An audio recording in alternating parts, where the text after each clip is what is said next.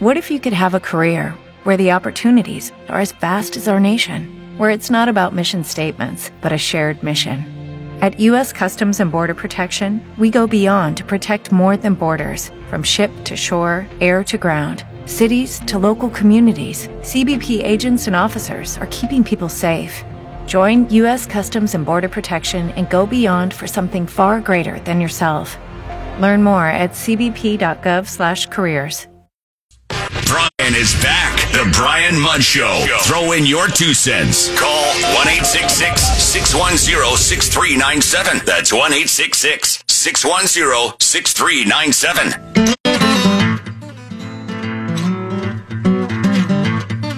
The Internal Revenue Service begins accepting 2021 income tax returns on January 24th. In the face of rising cybercrime, the agency has added a new layer of security this year, offering a six-digit identity protection PIN to any taxpayer who requests it. Yeah, speaking of the IRS, one of the many things that people could end up getting caught in the crosshairs of NFT sales, investors in NFTs, which has become super hot here in South Florida along with cryptos. Got gains on the sale of cryptocurrency. That could be another one. And of course, super hot here in South Florida among some other considerations. Joining us to talk about this and more, Seth Denson, who is the author of The Cure and of GDP Advisors. You may follow him at Seth Denson. Morning, Seth. How are you, sir? Brian, good morning. I'm good, buddy. Good to be here. Yeah, so tell us a little bit about what the IRS has planned for those who have gains on NFTs and crypto. Well, listen, the IRS is, I think, trying to figure all this out themselves, but recognizing there's a lost opportunity for revenue here because NFTs, crypto, they haven't specifically been determined as to what they really are. Are they property? Are they investments? What is it? And so the IRS is trying to figure this out, but make no bones about it. They're going to and try to find a way to to figure out how to tax it. NFTs are expected to be a key part of, you know, this metaverse that Mark Zuckerberg and Facebook and all these are trying to do. So the IRS wants to make sure they get their cut. That in addition to, of course, all that stuff that you stole, right? Remember, they want to make sure you declare that this year too. Got it. Okay, and and uh, all this fun begins here pretty soon. Twenty fourth is the uh, as mentioned the report, the first day to file taxes. Anything else we should be mindful of heading into tax season? Well, I think, listen, here's the best thing. You need to be talking to a professional. I know that a lot of people like to do TurboTax and, and these quick things through H&R Block or some of these other companies, and that's fine if you're not if you're not involved in cryptos or NFTs or these other things. But if you're doing anything complex or anything questionable, it's worth every penny you're going to spend to get somebody to represent you on that.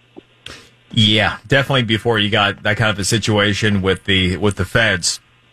Uh, all right, now uh, this was, I, I, think, interesting but predictable. So, new analysis out, National Bureau of Economic Research in conjunction with ADP on the overall level of government efficiency in maintaining jobs with the Paycheck Protection Program. Turns out, Seth, that what? It ended up costing us about uh, four times the rate of what people make in order to keep those jobs. Yeah, that's right. This study showed that the PPP preserved roughly 3 million jobs. However, if you think about the billions that were spent, 800 billion to be exact, uh, that's about 170,000 to 250,000 depending on the job. Uh, that that was saved, and certainly those weren't the jobs that were trying to be saved. The jobs that were trying to save were entry level, mid level jobs, and and so this is just a typical uh, product when government reacts in a knee jerk way to say let's throw money at problems. It's it's mostly ineffectual uh, and and massively inefficient, and of course very expensive. Um, the PPP, I, again, I was a fan of the PPP, and that I felt that the government needed to do something since it was creating these shutdowns. But to be so ineffective and inefficient and inaccurate in how it dispersed the money, there were a lot of companies that ultimately were able to get this money that didn't ever shut their doors. Uh, that didn't need PPP money to stay afloat, and and ultimately those dollars, well, they flew to the flowed up the shareholders. Sometimes that was one person.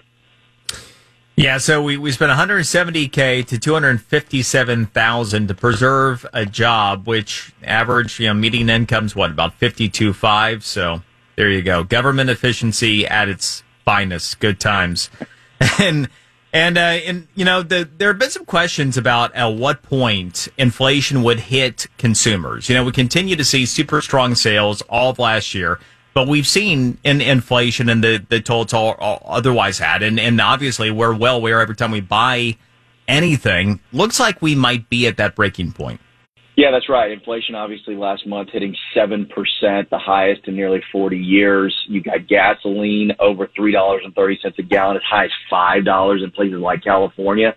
Uh, and, and Americans are going to start to react to that. All that money that they had saved up through the pandemic, through government assistance programs, whether that's PPP or whether that was, you know, pay you to stay at home or, or even stimulus, those dollars are running out and they're running out because the rate of inflation is going up much faster than the rate of wage. And so more and more Americans are starting to stay home. That's what the study's showing.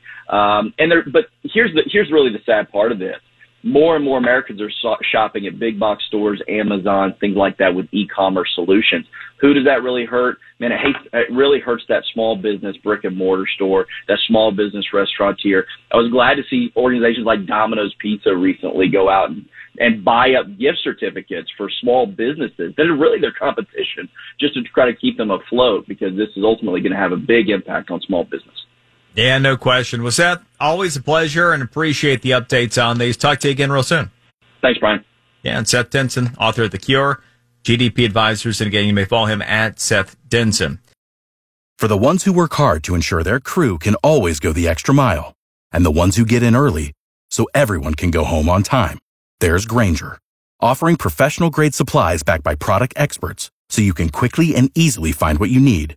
Plus, you can count on access to a committed team ready to go the extra mile for you. Call, clickgrainger.com, or just stop by. Grainger, for the ones who get it done.